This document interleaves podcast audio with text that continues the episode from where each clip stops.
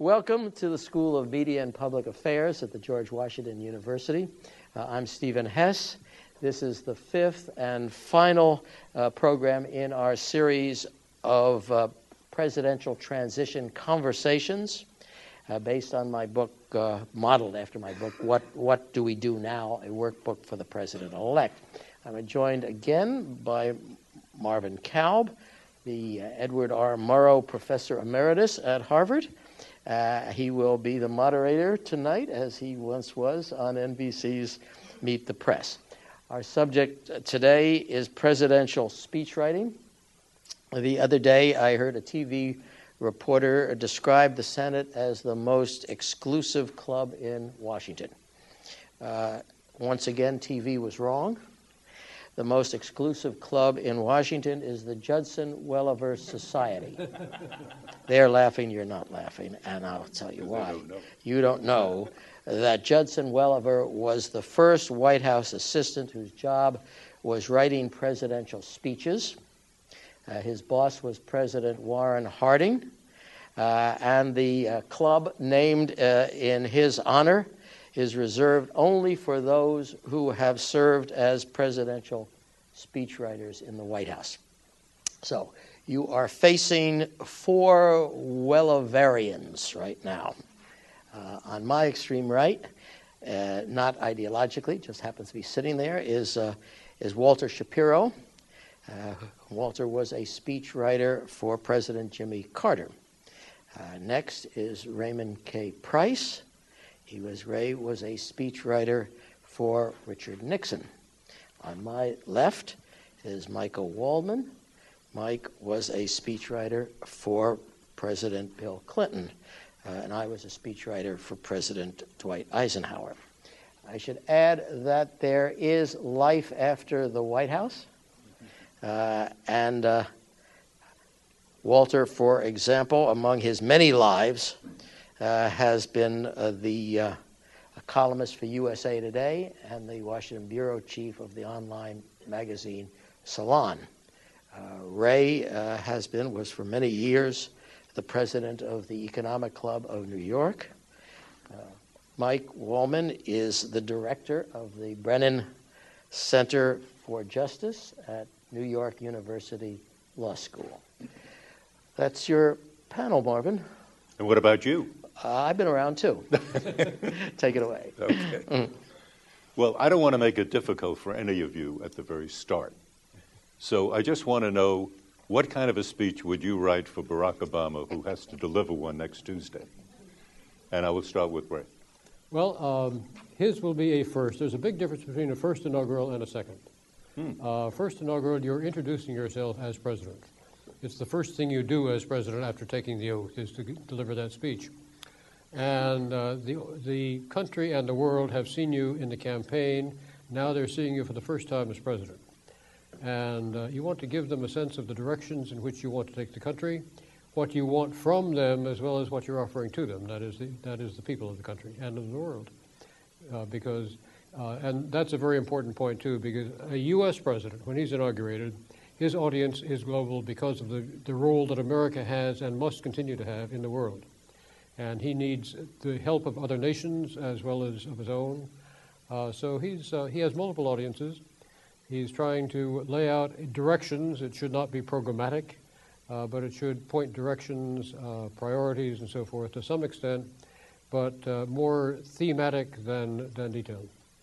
But, Ray, that would be um, if he weren't the first black American mm-hmm. to be president of the United States. So, Mike, what would you think he's thinking about now as he tries to fashion that speech, or has it already been written, maybe a month or two ago?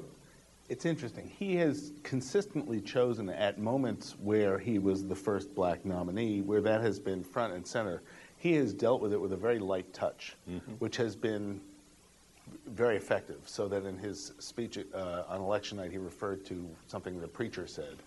Uh, no, the pre- that was at the convention speech which was the anniversary of the I Have a Dream speech. And, and on uh, election night, he told the story of America through the life of an elderly woman that was clearly the story of racial progress as much as anything else, but he didn't say, and hey, look at me.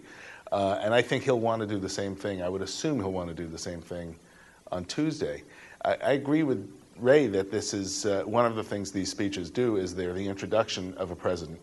But this has been such an extraordinary and unusual transition because of the crisis in the country.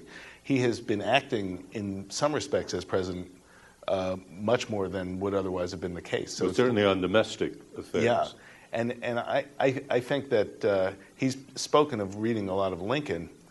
I think there's also a likelihood that he will want to read it, or I hope that he'll read a bit of FDR's first inaugural, because that what that did was turn the country's confidence around by pledging, as he said, action and action now. And I think that to the extent that that he can inject confidence in the public through psychology, through the celebration of the new presidency, that can itself be a poli- it's not a program, you can't put a dollar figure on it, but that can have a policy impact. Walter, do you think that um, there has actually been a speechwriter doing this speech, or is Obama doing it by himself? As near as we know, I mean, there are very, like everything else, they have kept this in a Dick Cheney-like, secure, undisclosed location. But as near as we know, John Favreau, the speechwriter, said two interesting things publicly. He met with Barack Obama and David Axelrod back in, I guess, November to start talking about the speech. And the first thing they agreed is it would be no longer than 20 minutes, uh-huh. 15 minutes. And number two, and the thing I'm a little scared, more scared about, Favreau told, I believe, the Boston Globe, I'm reading a lot of inaugural addresses. Because my theory of this is that Barack Obama, everyone else looks at Barack Obama as the first African American president or the first one term senator from Illinois president. As a speechwriter, I look at him as the first president who never heard on live television John Kennedy's 1961 inaugural. Mm-hmm. So, in a large way, he is the only, as close as Ted Sorensen is to the Obama speechwriters, he is the only president elect who does not hear John Kennedy's voice in his head whenever he hears the word inaugural address. Well, come on, he could have watched it on television. I know, times. but the emotional no- nature of for a Nixon, for a Bill Clinton, of that Kennedy inaugural address is so much greater than uh, somebody who lumps it mentally with the FDR inaugural address. One last thing on FDR, which we will come back to a lot, is when FDR gave his the only thing we have to fear is fear itself speech, the Depression had been going on for three and a half years. So there was not a level of convincing the public of the magnitude of the crisis. Remember, we're in something like month four of the Wall Street wipeout. And there's still a level of incongruity to what has happened to all those trillions of dollars. So it's a different rhetorical challenge. And um, also, if you read FDR carefully, um, the last half of the 1933 speech is about if Congress doesn't act, I may take near dictatorial power which um, might be more appropriate for a Dick Cheney inauguration than a Barack Obama inauguration. Steve. Let, let me, let me pick up uh, then, uh, because I hadn't realized that they had been studying past inaugural addresses. But now I, I, I say this shrinking, knowing that two of the four of us here were the principal speechwriters on inaugural addresses. Ray uh, on uh, on the Nixon inaugural, uh, particularly the first one, which I like a lot, and Mike on, on the first, at least the first, uh, of the Clinton inaugurals. But most inaugural addresses are mediocre to awful. Uh, I would hate to think that that's what's in his ear. There are only about four to six, I think, that, that really are superb. I would love to have this man, our future president, start right from scratch. Why? Anybody who has read uh, Dreams from My Father knows that he is the greatest writer we have had who will be president since Abraham Lincoln. Why start any other place but that? I would also, both in, in, in what uh, Mike said a bit of, about Lincoln and, and what Walter said a bit about FDR, I hope he goes very light on the quotes. I hope that people will be quoting Barack Obama Uh, and, and this is particularly true of all of the Lincoln-esque qualities so far, which I think are appropriate. The Lincoln Bible, the trip down from Philadelphia, and so forth. I hope, I hope he'll keep away from the Lincoln inaugural addresses, which were two of the greatest inaugural addresses, but have nothing to do with, with what we're at now. I mean, the first one in 1861 uh, was about defending the, the, the country was about to split apart. And the, the next one in 1865, just as the war was ending, he didn't live to see it, was for reconciliation. So I don't really think that if you read those two marvelous ones, that they're necessarily appropriate for now. Excuse me, Margaret. Well, no, no, not at all. And I want to pick up with this four to six that you said that you really liked. Mm-hmm. But let me first go to Ray. And since you wrote two inaugural speeches, what is that experience like? How does it happen? What is the role of the president? What is your role? Are you just the speechwriter, or are you really providing ideas and contexts? Well, uh, I think uh, I think writing with uh, with Nixon was different than than with most other presidents, and that's why I never say I wrote for him. I say I wrote with him. And um, my educated guess, having run the writing staff in our White House, was that as president, about one out of twenty of his speeches was written about 19 out of 20 were not, and he never used notes. He was more comfortable without a text than with one. And anything that, that I did with him, it would normally be back and forth through about seven or eight drafts as he did it me, I did it him, back and forth, until he had what he wanted to say the way he wanted to say it. But you would do the first draft. I would normally do the first draft, yeah. And, but then it would go on from there. But, but uh, with the inaugural, I, did, I was his collaborator on both inaugurals, first and second. And the first one, of course, was very heady. He, ha- he himself had read all the previous inaugurals. All of them? Uh, you know, and he, uh, he, not so much to pick up from them, but partly in order to see what to avoid. Uh, and he did not, he very consciously did not want to echo the Kennedy uh, inaugural. Uh, wanted to avoid that. Uh, but, um, so, but he was, he, was, he was looking around. He uh, got input from a lot of people who some he asked for, others just kept pouring in people with ideas and suggestions for it, and I don't think he picked up much for that. Bear in mind, in his case, he had been a champion debater from high school on, and that's one of the reasons he was always com- more comfortable without a text than with one. And he was very quick and very, uh, he was a lawyer, and uh, very good on his feet, very good extemporaneously.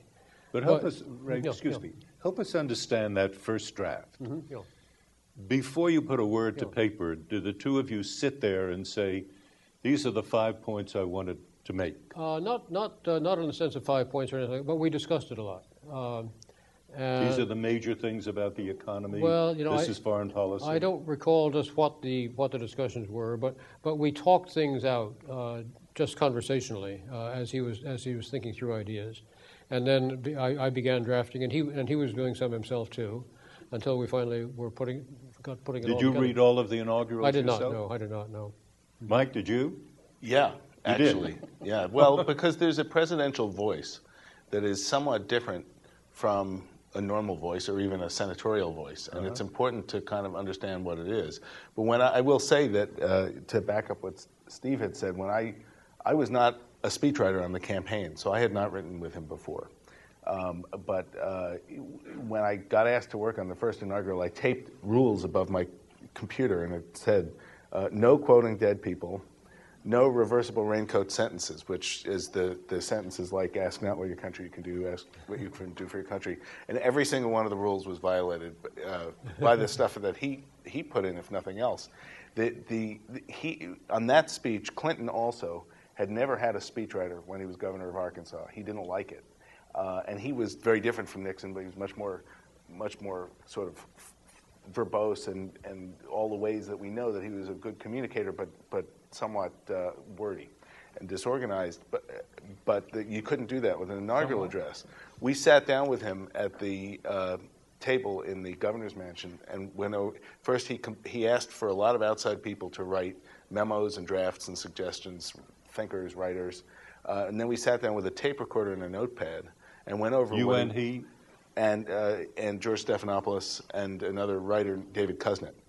Um, and then uh, we went off and produced a draft. And what we learned, and this was the first speech I worked on with him, but far from the last, was that the way he did his best writing was by crossing out what you'd written and writing between the lines or dictating. And so there was very little of what was originally written that remained. Uh, and what by happens the end, to your ego as a writer? Uh, you know, you can't Shattered. you can't be a poet in a lo- you know in a garret on, on that kind of thing. It's not your speech. Can I ask you a question about that? Did he extemporize at all during the during the inaugural? Because I, I in other speeches he went wild in that way. Not at the podium, no. But he he was the way one of the ways he wrote was at was at rehearsal podiums, so that one of the, you do learn something about how a president's going to function in uh, in this first flush of being president. We worked into the night at Blair House the night before the inaugural, and he had a, a uh, teleprompter and a podium and rehearsed basically till about three or four in the morning, and wrote from the podium very effectively. You know, tightened and, and improved it enormously as he went along. But the teleprompter operators, who were wonderful people, military officers who were used to President George H.W. Bush, this was not what they were used to. And they finally said, uh, is he really going to rehearse all night? And, and we said, get used to it. This, you know, bring in reinforcements. Walter, you were mentioning before about the Obama team, and you mentioned his chief speechwriter. How do you think they're working it out? What do you know about that? Well, not too much other than what's really interesting about John Favreau, Obama's chief speechwriter, is he's only, despite a brief period working for John Kerry, he is someone, he's almost a tabula rasa. He is a, the channeler of Barack Obama. It is not someone who's had a long career doing other things. So, in a lot of ways, I think Obama has dictated, Favreau has tinkered, Obama went over, rewrote, Favreau tinkered, and for all I know, other people are involved as well. I'm sure David Axelrod is involved. What I wonder is this the moment where Larry Summers takes a look at a paragraph about the economy to say, you can't say this. Hillary Clinton wants to really see what we're saying about the world. Uh, and there is always the danger at this moment where the by the committee problem. But I should comes in. imagine that he understands himself the historic nature of his speech next Tuesday. And he wants his imprint all over that. And maybe that sort of wafts off into the immediate atmosphere, and Hillary Clinton is not going to bother him. I, I hope that is the case. In other words, we're going to get pure Obama. And I really hope it is a whole series of imagery and a whole series approach to the inaugural address that we have not seen before. Because I do think, looking at the last 10 or so inaugurals with, um, a, with great reluctance, given the two distinguished Welliverians on the stage with me who wrote them, uh, this has been you can make an argument that the inaugural address has been in a tailspin since cars had tail fins. Uh, but one, just one more sentence. Ronald Reagan's inaugurals are not his great speeches. And it's really fascinating. For the modern president who had the most great speeches, his inaugurals are not up there. And part of it is he succumbed to just what Steve Hess said you shouldn't succumb to, and what Michael Waldman had on his computer. Lots of quotes from dead people. Yeah, I think the, the, the, the problem with the Reagan one was, the first one, uh, was that it really was uh, sort of a reworking of his camp, basic boilerplate campaign speech. Well, he apparently had something you called know. the speech. Yeah, and, And he uh, simply played the same and uh, speech that's that was a shame. Not that that wasn't a great speech for other purposes, uh, but this is a unique speech. There's nothing. Uh, there's nothing quite like it. Nothing that a president has done before. Nothing that a president would, would do after. It's not a State of the Union speech. It's not a campaign speech. It's something very special. But Reagan did something in the first inaugural that, that was somewhat gutsy and very programmatic. And I guess I would push back a little bit to say that I do think that these speeches are most successful not only when they're eloquent, but also when we can identify pretty clearly what the policy argument is that the president is making in the speech. Reagan said, in, in the course of a speech that was full of a lot of kind of corny imagery and rambling, he said, in, the, in this present crisis, government is not the solution to our problems, government is the problem. And that uh, very clear ideological statement marked a very significant shift in how presidents talked about government and in the whole philosophy, public philosophy of the country for many decades. Uh, Sean Wilentz, the great historian, calls it the age of Reagan. Uh, and that speech was a pretty significant thing. And so sometimes you see a di- dialogue among the presidents on big issues, whether it's race or the role of the country in the world or the role of government. And I wouldn't be surprised if Obama, in effect, took that on because in the present solution, in the present crisis, he doesn't seem to think government is not the solution. But I Ray, let me that- ju- let me just. I think that what that what that does is, is sort of interesting. If I had a, a, to give advice to a president-elect about to write a speech, just for the fun of it, just to start, I'd say write a write your bumper sticker. Write the one thing you think you can do on a bumper sticker that reflects you. Because it's, in fact, I'm worried that you talked it might be a 20 minute speech or something, or a 15. The, the, the coin of the realm, of course, is, is 12 minutes and John Kennedy. If you go more than 15, I, I would worry about that. So you, you don't have much room there. You have room for, for at least one big idea, the idea to which you want to be remembered, the idea to which you want uh, your, your presidency to be known as. And of course, that's what, what Reagan did, I think, in that case. Ray, that raises a question about the value, the importance of phrases, of six or seven words that people can remember. Um, did you and Nixon sit down and try to come up with phrases of that sort? Uh, not in any conscious programmatic way, no.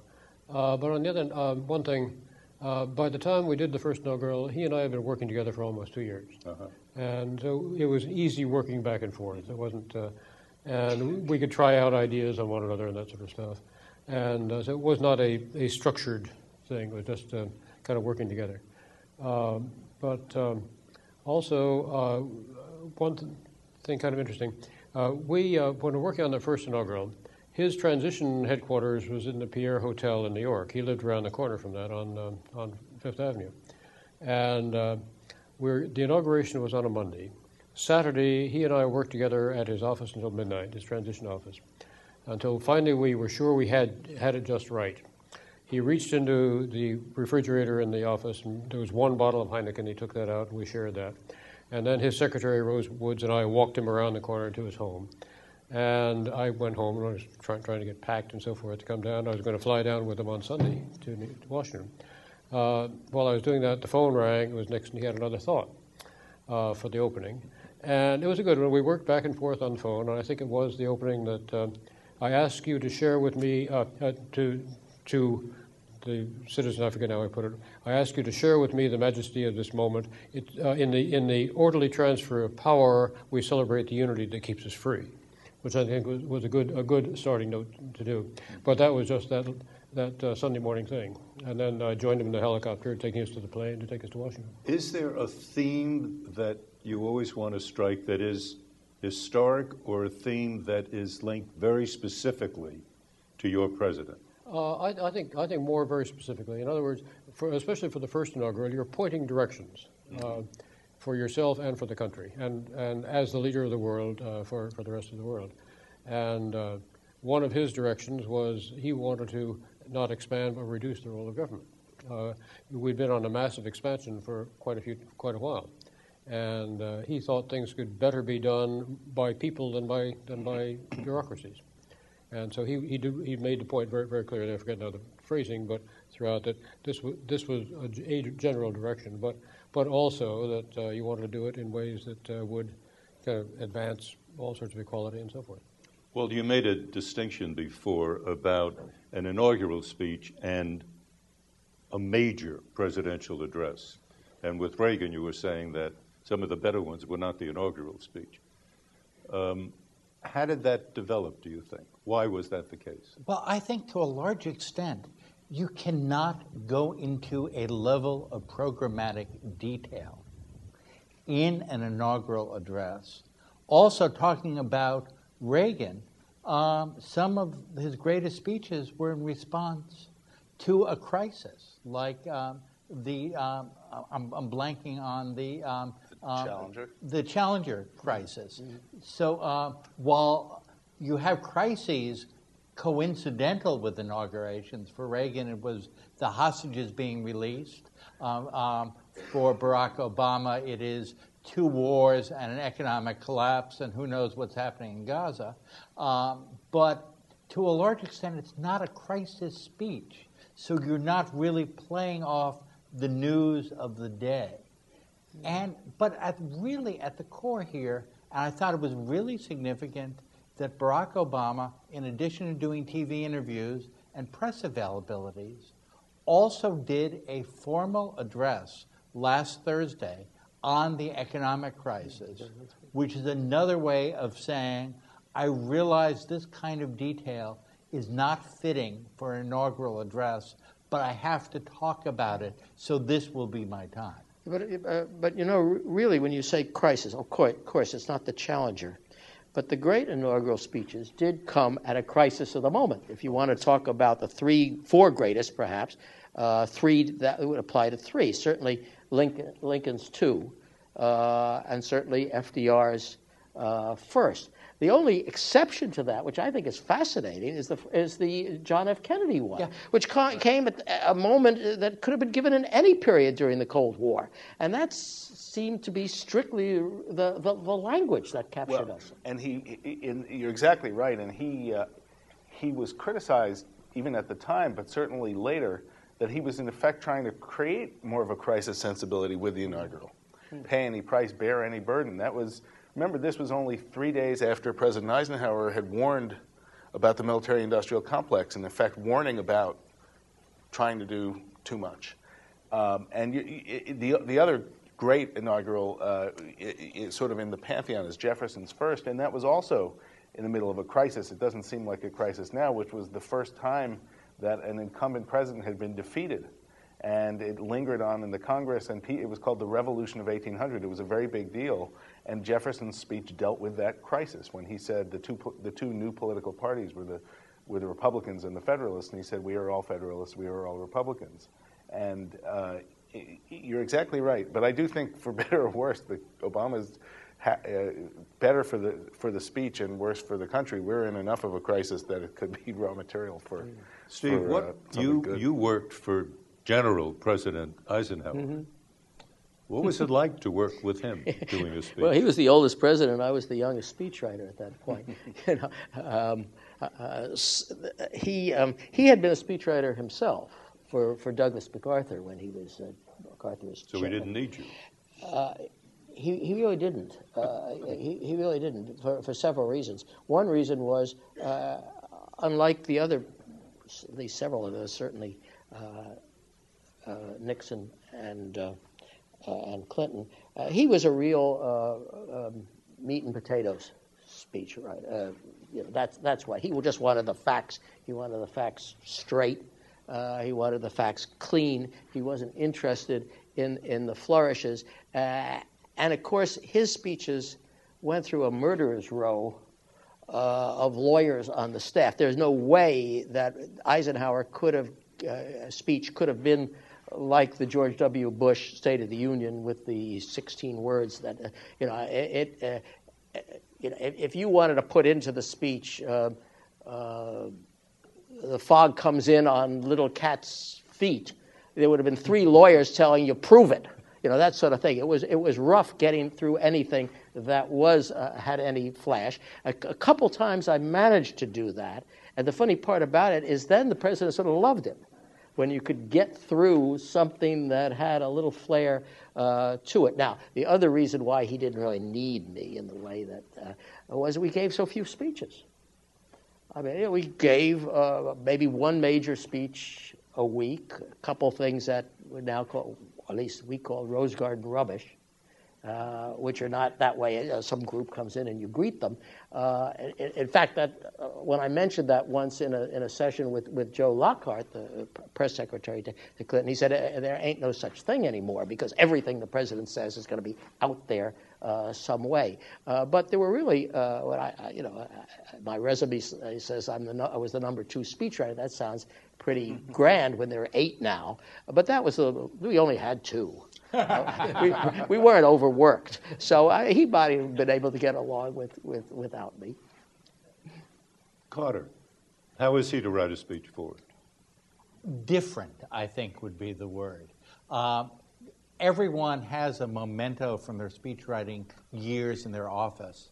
Mine is something that was a blurred uh, 1970 Xerox of a set of instructions that Jimmy Carter scrawled on Air Force One and had Xeroxed um, on that old fashioned Xerox paper for all the speechwriters and it is the only writing instructions I've ever gotten.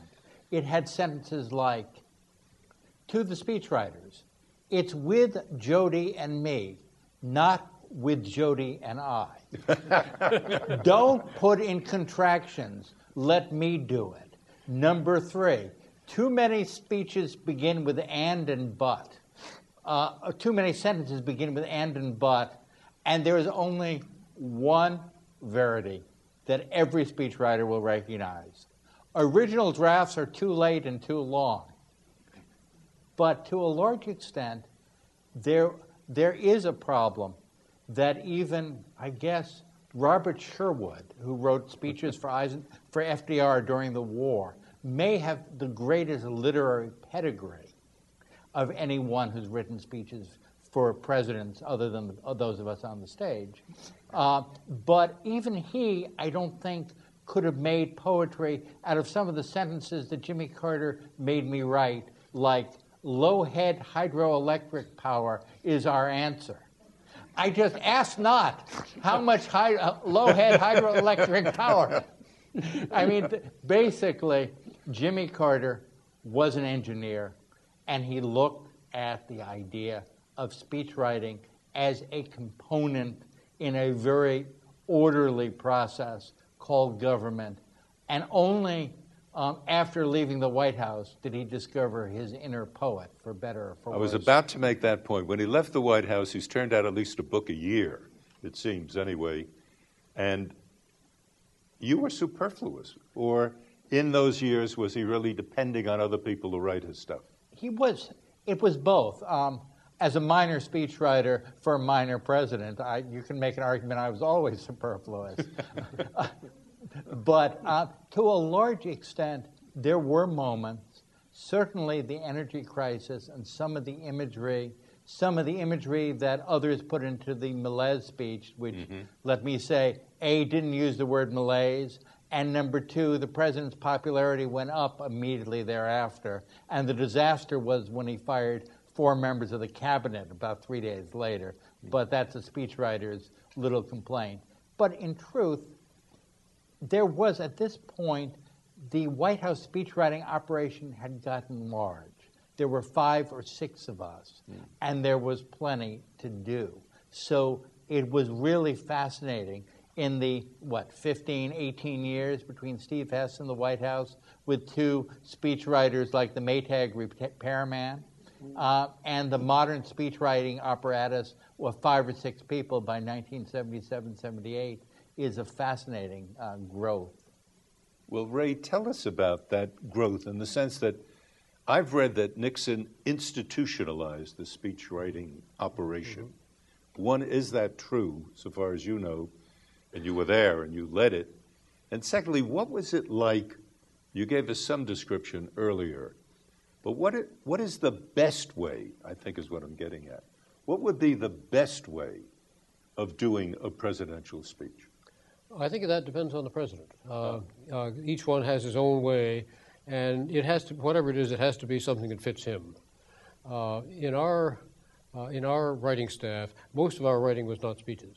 Most of our writing was the long legislative messages to Congress, uh, and uh, uh, these were long, detailed, and they required uh, coordination among all the departments and agencies and, and, the, and the policy people on the White House staff and so forth. And uh, they took a lot of work, but that was most of our writing, partly because most of his speeches were not written.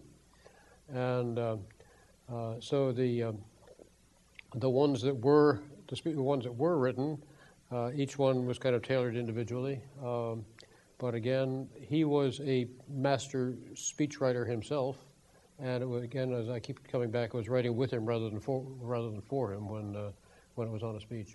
Michael, you weren't um, a speechwriter before you joined the Clinton staff, or were you? No, I was not. And in fact, for the first few years that I was on the Clinton staff, even when I was doing the inaugural, I was a policy aide. And I do think that, that to me, that's the key.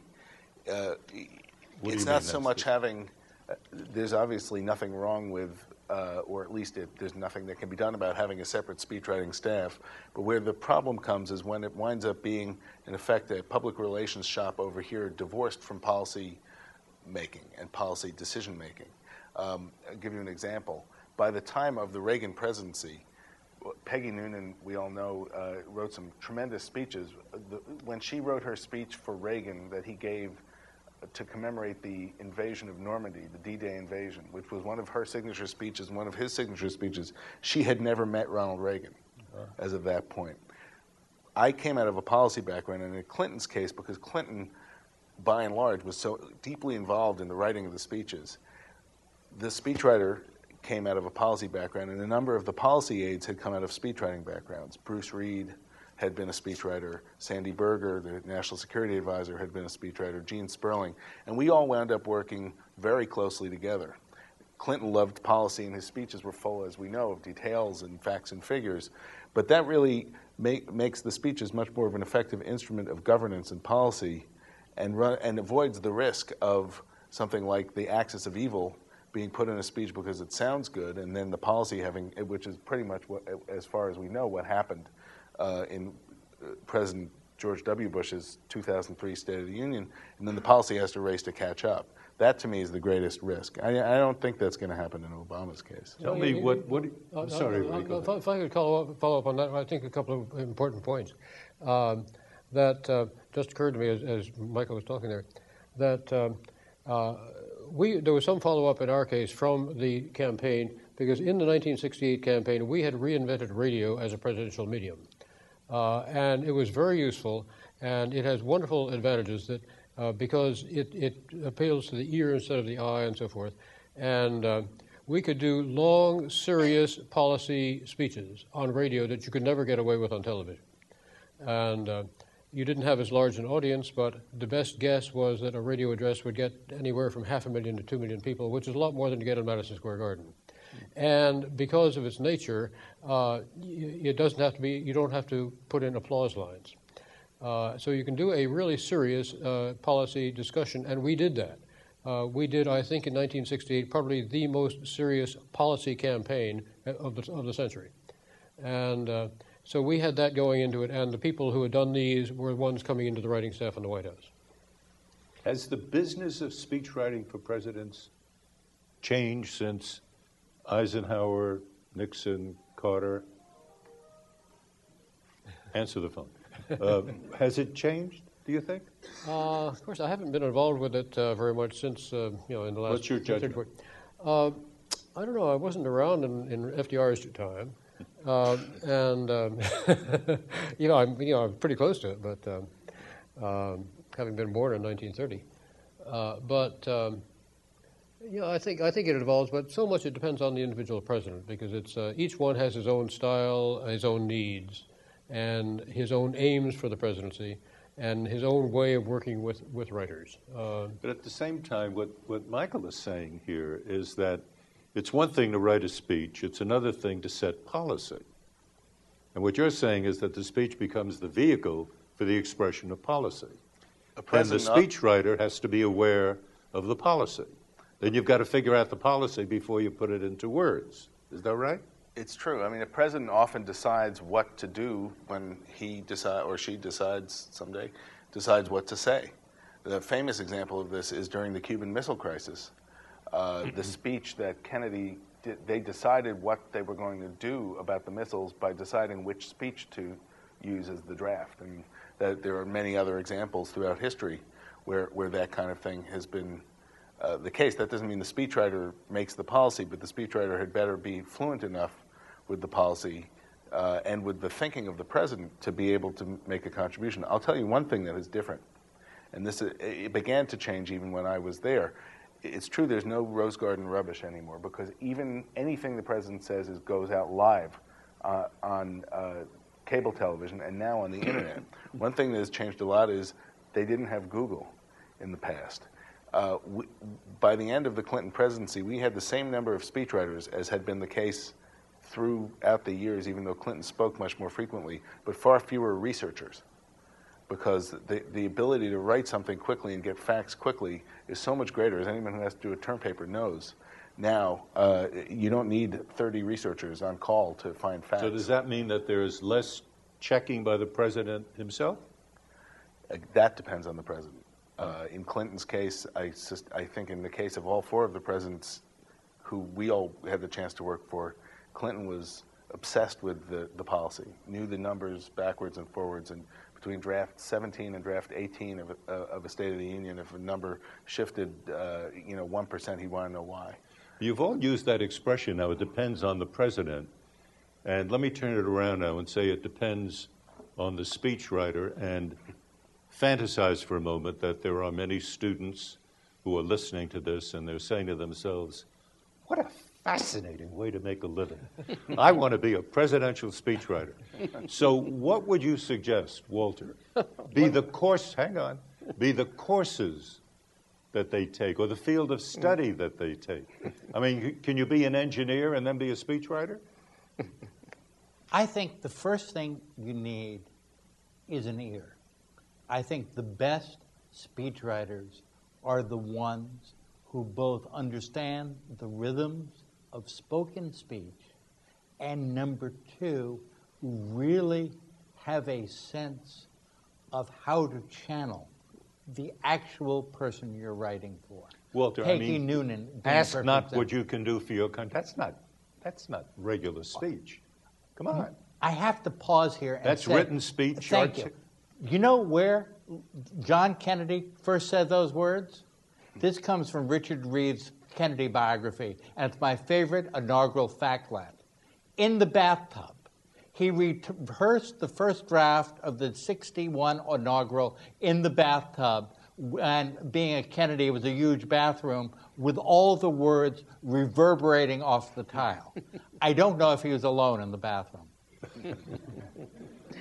Let me say, Steve, the, answer know, the question. Well, I, I, it's first of all when my I got to be a presidential speechwriter in this set of accidents. I was I had been a student at Johns Hopkins.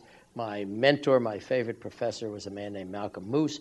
I was drafted into the United States Army. I was a private two years in Germany. Uh, two years later, I came out of the Army a private first class. In the meantime, Malcolm Moos had become the president's speechwriter. So one day I get out of the Army as a private first class, and a week later uh, I've got a sergeant who's driving me around Washington. Now, if you've ever been in the Army, that's a definition of very heaven. So when my students say to me, How do you become a presidential speechwriter? I say, Be very nice to your teacher. You know, that's that sort of thing. But the truth of the matter is to, to be more serious about that, you look, look at FDR's speechwriters. Walter mentioned uh, Robert Sherwood, who was a playwright. Archibald MacLeish was a poet. Uh, Sam, Sam Rosenman, who was in many ways his uh, more uh, chief speechwriter for, for a while, was actually a judge in New York State who, who left the, the court to come down and write speeches. Uh, Charlie Michelson was the PR director of the Democratic National Committee. Raymond you know, Moley was an economist. Yeah, they're, they're, they're, yeah that's right. So uh, you, it's, it goes back to what you say. The people who, have, who may have, if given the opportunity, an ear for it. I wrote speeches uh, also for, for Richard Nixon, not when he was president, but when he was running uh, for governor of California.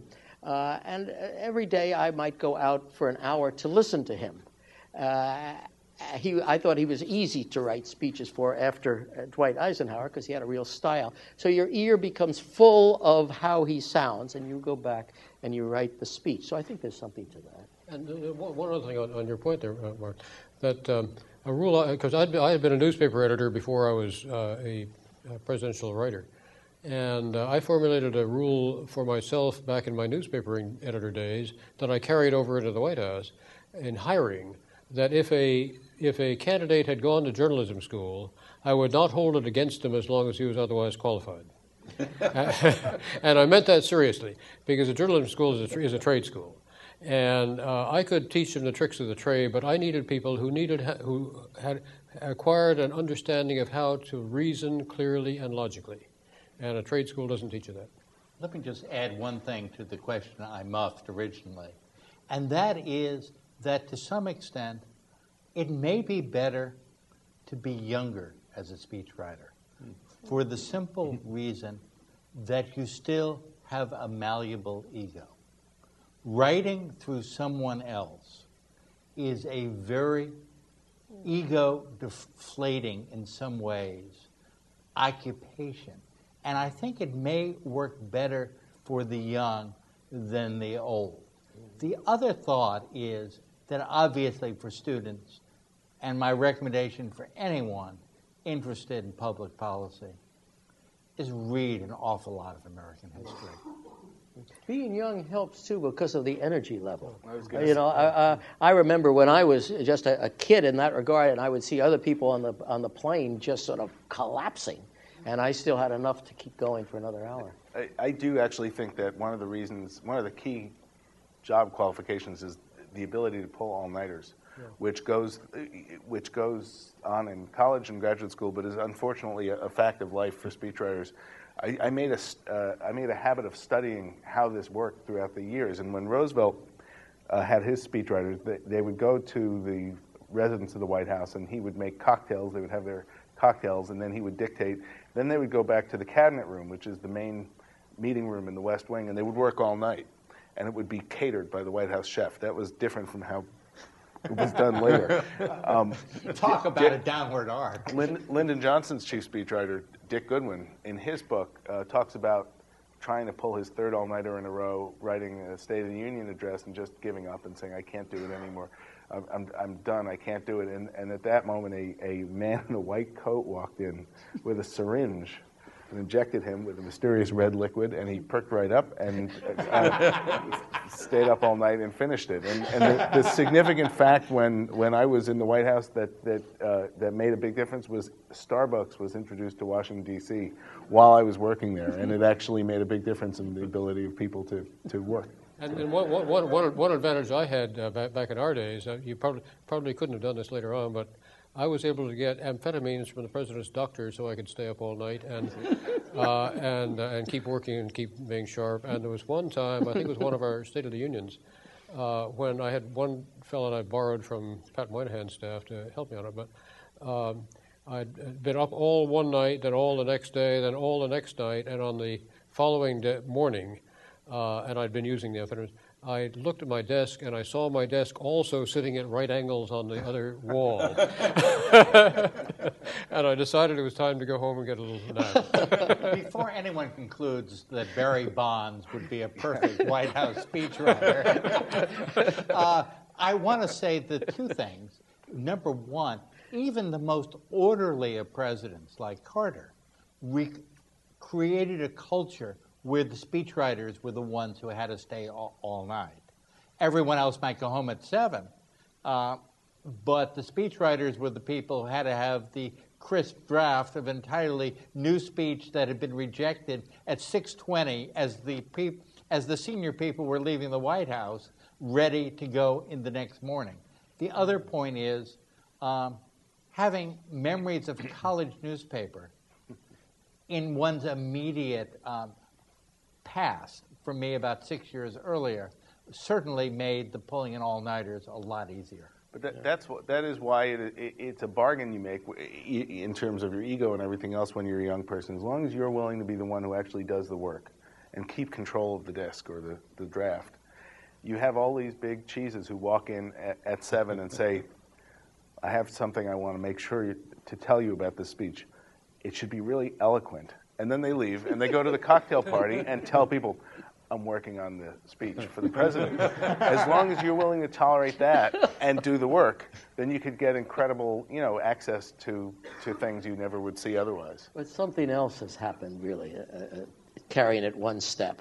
Uh, that didn't happen in, in my life and, and raised. And that is, uh, and, but started uh, in Carter's. They then walk out of the right, White House and, and write their memoirs. Uh, that started with a Carter speechwriter, chief speechwriter, who left and wrote uh, the, the Passionless Actually, President. started with Raymond Moley. Well, that's right, but he had been gone a long. T- no, but he had been gone a long time by that. He didn't walk out and, Well, no, and, he, and do uh, that. He did know. an anti-third term book in about 37 or 38. on Thomas. John Hughes, see Uh, the Eisenhower first- speechwriter well, uh, Believe he me, we was know gone all too. He was. go- no, I'm talking about people who literally closed the door, turned around. We know one of your friends who did it and wrote those tales out of school. I think that's a very unfortunate tradition, new tradition now. It's a violation of confidence. I think so. I really do think so. Uh, we got a microphone over here, and if any of you would like to ask a question, make a comment, you're more than welcome to do so. Just walk to the microphone, and I'll I'll recognize you. Until that time, Walter, what might have been your most embarrassing moment as a speechwriter? Without a doubt. uh, and there is, all speechwriters, when given an assignment, immediately say, What's the most analogous thing that has happened in human history, preferably to a president of the United States, and what did his speechwriter say at the time?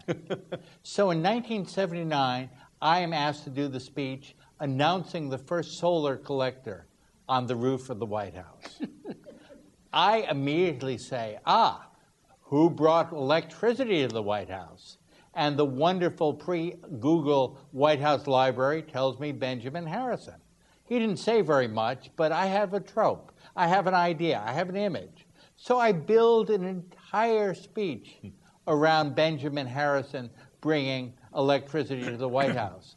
Except I typed William Henry Harrison, his grandfather. and nine different levels of editing at the White House, from Jerry Rafshoon up to the president himself, no one caught it. And the president obligingly talked about William Henry Harrison bringing electricity to the White House. And in a pre YouTube era, it wasn't until the New York Times pointed out that William Henry Harrison, he of the longest inaugural address in history, uh, died three years before Thomas Edison was born. the fact that I was not running the Missoula, Montana office of the Bureau of Lands and Mines uh, the next week says something about the indiscipline of the Carter White House. Please. Daniel Lippman, I'm a student at GW. Um, what tips do you have for President elect Obama and his speechwriters to use um, his uh, ability to have great speeches for um, achieving his policy goals and uh, getting legislation passed through Congress, uh, since he has a, a, unique talent in that ability? Okay, thank you very much. Uh, Mike, why don't you start? Well, I, I, I don't uh, I don't profess to have much to give him by way of advice because I think his speeches have been so brilliant, and they've really revived the art of formal oratory in the country uh, in a way that I didn't necessarily think we would see. And so I don't have much to add. The one thing I guess I would say is that it's the only criticism I would have of his speeches is that there's sometimes a gap in quality between when he talks about the country's history, uh, about its values, about himself on the one hand, and when he talks about policy, sometimes he sounds like he's reading off of a fact sheet. And he needs to find a way to imbue his discussions of policy with as much skill and passion as he as he brings to these other things. Um, you know, I think that recently, when he's the speech the other day, for example, about the economy was very well done and very sobering. Um, uh, so I, I, don't know that they need much help. Do you think, Mike, that that speech was done? Um, really, could not have been done weeks in advance. But what I'm getting at is, do most of the presidential addresses get drafted weeks before they're actually delivered. You know, Ray? Uh, I don't know. Uh, again, I'm sure that I'm sure that varies from president to president. Again. Uh, but uh, but also it would vary from speech to speech. Sometimes you have to do it on a very short notice. Right. Uh, other times there's no particular time frame, and it, you can go back and forth. Uh, and also it would depend, I think, probably on its the complexity of the substance of it, and how how much vetting it needed to, needed to be done among various departments and agencies, and that's a large part of the preparation of a president's speech or message to Congress is the vetting it has to go through, often through six or seven different departments. And you're trying to trying to rationalize, trying to accommodate one to the other, and so forth, and uh, and make it something that everybody can live with. But an inaugural, for Yeah. example, you're elected on November Yeah, 7th. You know that on January Yeah. 20th Yeah. you're going to raise your right hand. D- Do you have somebody sit down almost immediately and begin drafting or considering ideas or what kind of speech I'm going to do? Uh, how others did it, I don't know. In this, in this case, I think it was very shortly after the election that Nixon just made clear that I was going to be the one uh, working with them on it, but but asking for ideas from every, from everyone. From everybody. Yeah, yeah. mhm. And you said, Michael, the same with Clinton. Well, with Clinton, it varied. For a State of the Union speech, he would focus on it for two months, and He it was a very big process. And with a State of the Union, you needed to know how much each word cost. Something's a priority, not the priority. It costs less, um, uh, billions of dollars. Uh, I think sometimes these speeches suffer from too much thought too far in advance. Um, uh, one thing presidents have with their first inaugural is they're busy hiring a government, and their second inaugural, they don't have anything else to do for three months except worry about how can I make this speech eloquent. Yeah, the State of the Union, well, we could have a whole uh, new panel uh, or a whole new session on, on just that alone. It was really very different. I, I, I doubt it, uh, the process was much different uh, than when I, when I did it. I worked on a couple of them. The, the cabinet secretary sent out a notice to everybody, cabinet officers and so forth, around Labor Day, I think, very early in the fall, uh, to start sending in ideas. Now, at that time, of course, before the computer, we were putting that together with uh, paste pot and scissors. We were cutting it up, shaving it around uh, in, in that sort of way. Uh, we would bring it in and out to the president. We've all talked about number of drafts. I should say uh, that we could send a draft back and forth to each other, Moos and, and, and Hess, for example, and it would say number one. The minute it went to the president, he changed it, it become number two. So we would go through 15, 18 drafts on a State of the, uh, the Union dress. And of course, at that time, that was more a statement for the government. What was the government going to do the next year? It wasn't quite as, uh, as global. Uh, and we, I could remember cabinet officers. I was just a kid, and there were cabinet officers waiting outside my door at, at, at the office at, at two in the morning because they wanted just that one sentence or paragraph in because that would give them uh, the power to move in their own in their own department. So it was a, it really I never thought of it as a a, a glorious, elegant thing. It was just how much can you get in in a limited amount of, of time because the president was going to read it, for heaven's sakes. And the president presumably would have checked what it is that the cabinet officer Oh, had it- you put in. Oh, it went back, it went went back and forth in that way. What, what, uh, uh, Mike was saying that they didn't have as many researchers. I found that, that was the easiest part. I mean, you could call anybody in the government, the White House calling, you know, that sort of thing, uh, and somebody would rush the, the, the facts to you in, in, in that way. But yes, it was the same thing. The facts were coming in from all over the place. Let's take another question, please. Hi, my name's Emma. I was just wondering, um, especially for Clinton and Nixon, but if during the various like scandals of their presidencies, if the president themselves would handle answering to the public, or if the speechwriters would kind of help them formulate a response to what had happened. You mean let, let us take Clinton, for example, Michael. When we get to Monica Lewinsky, when we get to Lewinsky, was it Clinton who wrote his own statements on that, or were the lawyers writing the, their own statements? He didn't do that many, but uh, I, I have pride in saying I wrote the speech where at the end of it he said, I did not have speech. um, Did you write? You wrote those lines? so that. You know. Did you check it with the president first? It was true. I had not. In my case, it was true. Uh, they, they were those. Those were done in a different way. They were done by him, and they were done with. Whoops. See, that's fine. I didn't want anyone to hear that. Um, they were done by him with with uh, lawyers and small group of advisors. But you know what? What was the challenge in, th- in that case was that his strategy for much of that year was to focus very much on governing and on policy. And so, for example, that State of the Union address, uh, if you, the, the scandal exploded about a week before the 1998 State of the Union, and we worked very closely on that State of the Union that week. And it was a very bizarre experience because, on the one hand, on TV, we would see people saying, speculating wh- not whether he would resign, but when, as Sam Donaldson said on ABC. And on the other hand, we would have to sit there and really focus on this paragraph and that policy. So we we uh, we kind of tried to keep the the insanity from creeping too much into what. we Well, they doing. called it compartmentalization, as I remember, that you could deal with policy and he deal with sex. It was. It was. Yes, uh, please. My name is Heidi Wolf, and I was wondering if you could talk a little bit about if it's difficult for the writer to avoid having their voice or style heard too loudly over the subject, or is it a problem at all for you when you write?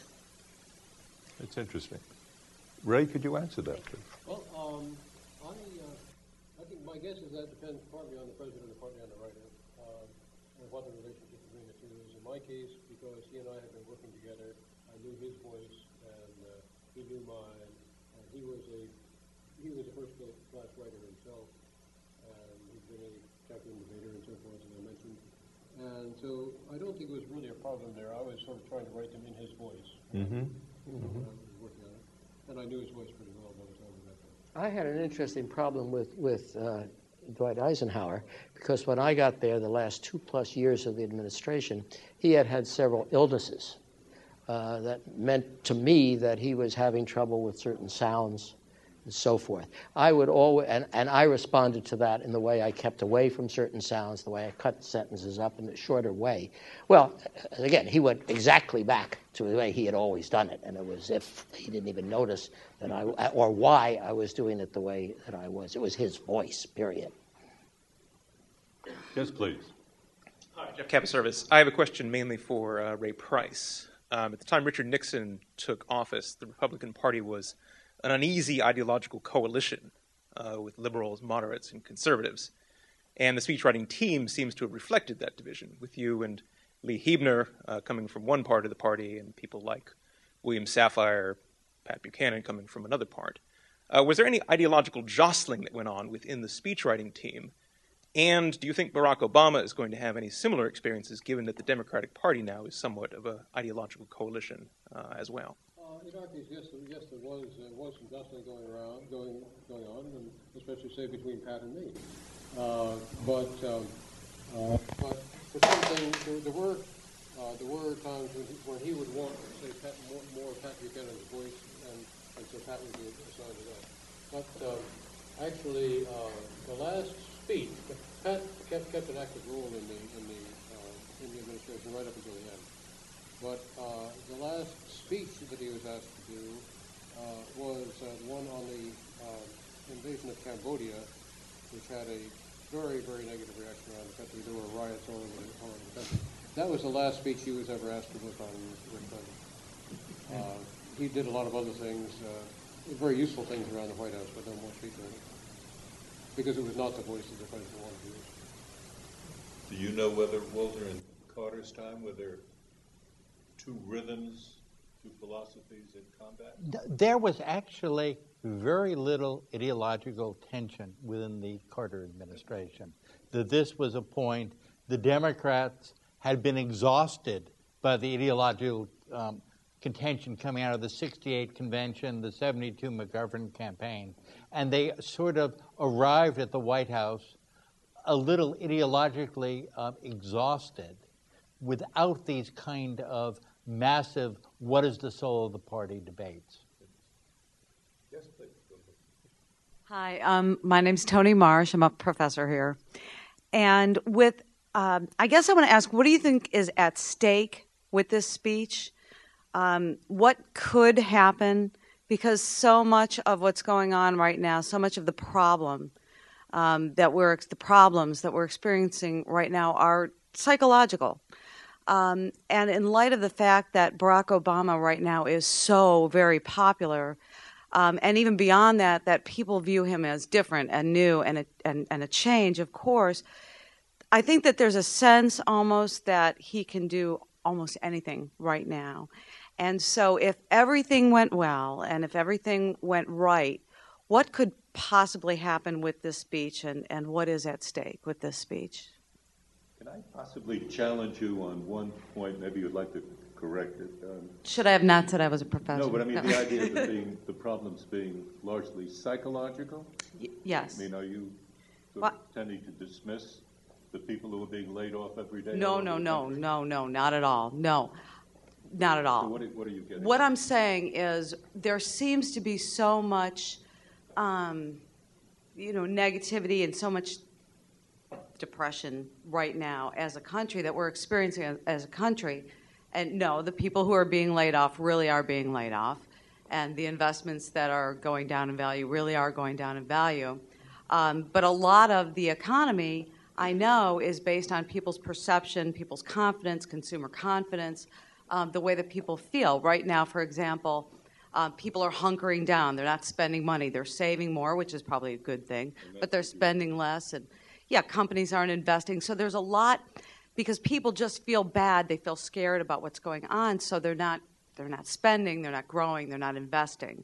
If we could only turn that around, if there could be um, a, a real change in how people feel about the economy and the country and the future and where we're going, I think that it might just tip the economy in a sense. Thank you very much for that. Mike? I, I, I agree with that in the sense that in, mark, in market terms, uh, there's over emotionalism, what Greenspan called irrational exuberance on the upside, and there's panic on the downside. And there's an, often an overcorrection to real facts. When Toyota has a 37% drop in its sales in one quarter, that's not because 37% of the people lost their jobs that week. That's, there's something psychological there as well. And that was when Roosevelt said, the only thing we have to fear is fear itself. It wasn't just a good line. He was talking about bank panics and about the fact that people shouldn't be afraid to keep their money in a bank. And so I was thinking about what the bumper stickers were, what the slogans are, in effect, that Obama would want to come out of this speech. And I, you know, one would be change, and the other is yes, we can. Uh, in the sense that he, it's interesting he can't really unveil his policy with this speech because he's been breaking all the rules of, of transitions up until now by giving a speech every day and by being so public and so engaged. The only thing he can do is, is, is take the kind of celebration around the, around the inauguration and use it to change the psychology a little bit. And if it leads to the passage of, if the stimulus or the recovery plan passes, within a few weeks thereafter, and it's a good speech. I think those two things in, in combination, people will think what a great beginning of his presidency that he had, no matter what else happens. I think there's another thing he, he's, he's got to do along, along with that. We, we, we have been tied into something called the 100 Days hmm. because of Franklin Roosevelt's 100 Days. Uh, and every new president has to suffer through this as if they can do something quite remarkable in 100 days. And you can be sure on day 99, every presidential historian in the United States is going to be called by their local TV st- station or whatnot uh, to give an assessment of that. If somehow in the same speech he can give a broader perspective of, of the, uh, I would even say if he could change the branding to a thousand days, that might be useful. The only thing I would worry about in that is, of course, John Kennedy only lived, presidency was only a thousand days, uh, and I wouldn't want to suggest anything like that. Uh, but I, I, think it's important uh, to get the stimulus, obviously, to jar things, but to also uh, give some sense uh, that that we need the long-term runner as well as the as well as the sprinter. We have for our program only about five more minutes left, and I would like to ask Lee Huebner to uh, come to the microphone. Lee worked with Ray Price in the Nixon White House as a speechwriter. So, what have we missed Mr. Huebner, where are you? He's coming around. Let me add to this, of course, for the, all those who don't know it. Professor Huebner is also the director of the School of Media and Public Affairs. That is the sponsor. He is our sponsor, uh, and we're very grateful to him. Uh, and I assume uh, in winding up this five uh, program uh, uh, event, he'll reflect on that. Well, thank you, Steve. Um, I don't I guess I have two answers to Marvin's question. Uh, one is that uh, you missed so much I couldn't possibly uh, comment on it now, but I do teach a course that gets into the into these questions. If anybody wants to audit or take take my course here at the School of Media and Public Affairs. Um, the other thing, of course, is to say this has been a marvelous panel. You've covered everything, and as a result of that, I have nothing uh, nothing really to add.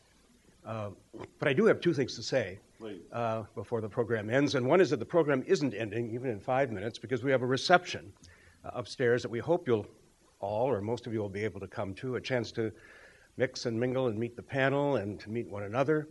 And if you go out these doors and just go right up the stairway, it's on the next floor up, and we'll be gathering there after all of this ends. And that'll be fun too. Uh, a celebration, really, of the end of not just this wonderful program, but of this series of five, five programs that goes back to the, what is it, Steve, the week following the election when the first of them was held. Uh, the second thing I want to do is to thank everybody who's contributed to that series, the success of that series. Uh, and, and, they've been working very hard at this. Um, uh, people within our school, people in Vice President Mike Freedman's office. Mike Freedman's also a professor uh, in the School of Media and Public Affairs, and his staff. I'll mention just uh, very quickly Maureen Ryan, Tracy Shario, Nick Masella, uh, uh, Kat Lee, uh, and uh, Shannon Prasad, and many others who really have uh, made this a labor of love throughout all of these weeks. Uh, I should thank all the participants in these five panels, but I won't list all of them.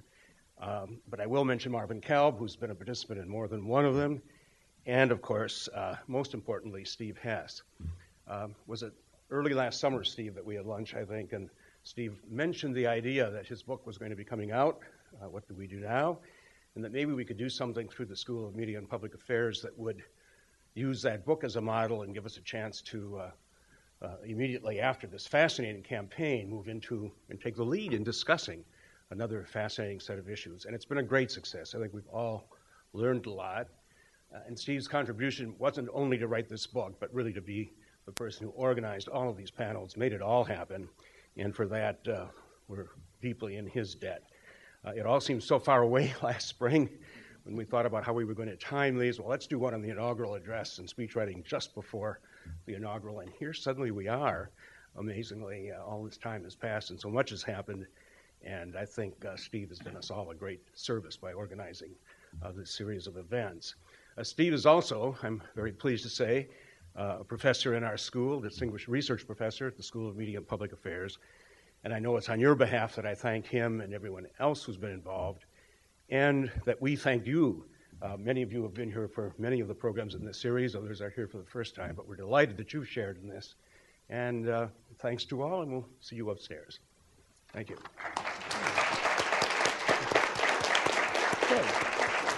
We can unhook us.